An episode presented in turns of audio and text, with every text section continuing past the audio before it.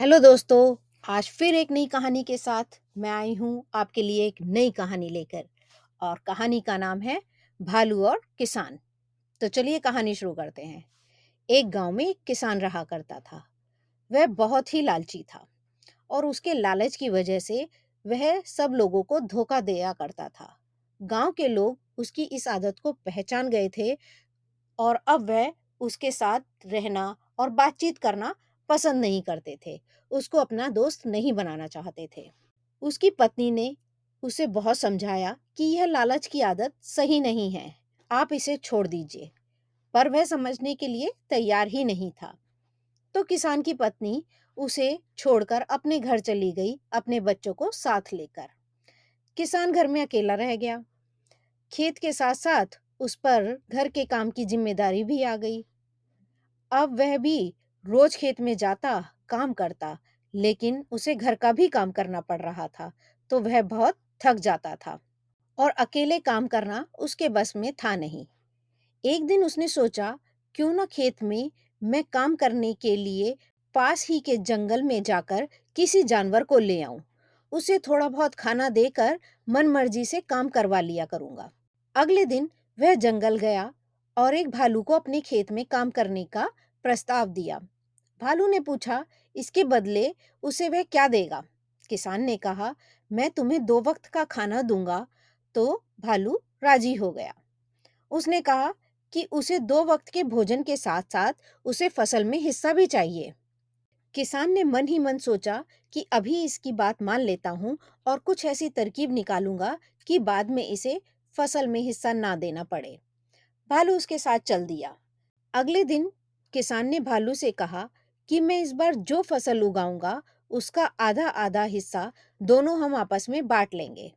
ऊपर का हिस्सा तुम ले लेना और नीचे का हिस्सा मैं ले लूँगा। भालू उसकी बात मान गया। किसान ने, इस बार उस खेत में आलू बोए। तो बच्चों, आपको पता ही है कि आलू क्या ज़मीन में बोए जाते हैं और ज़मीन के अंदर रहते हैं और ऊपर तो पत्तियाँ ही दिखती हैं। तो उसने क्या करा?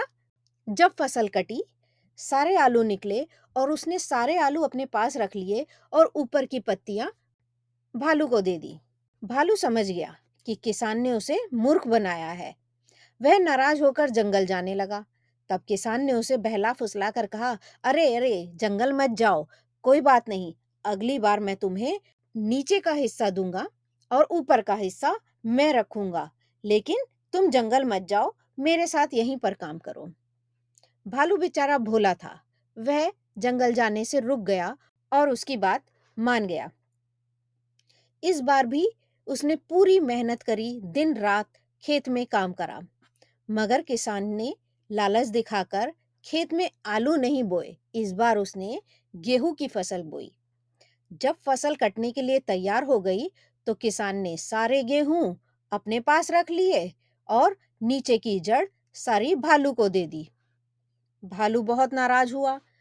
दोबारा उसे किसान पर बहुत गुस्सा आया। इस बार किसान ने लाख समझाने पर भी भालू नहीं माना और जंगल चला गया।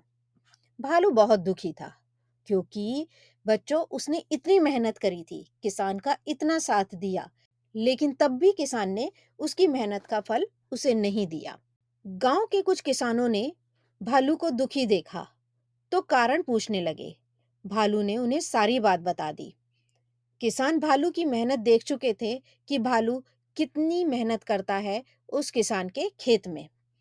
उन्होंने उसे अपने खेत में काम करने का प्रस्ताव दिया। तो वह राज़ी हो गया। भालू की मेहनत के कारण बहुत अच्छे से उन लोगों की फ़सल बड़ी हुई और उन लोगों ने भालू को अपनी फ़सल का आधा हिस्सा दिया और आधा हिस्सा खुद रखा। भालू की मेहनत सफल हुई और उधर लालची किसान अकेला होने के कारण खेत में ढंग से काम भी नहीं कर पाया और उसकी पत्नी घर में नहीं थी तो घर में भी काम करना पड़ा। इस वजह से वह बहुत थक जाता था। दोनों तरफ़ काम नहीं कर पाता था अच्छे से तो उसकी पूरी फ़सल बर्बाद हो गई।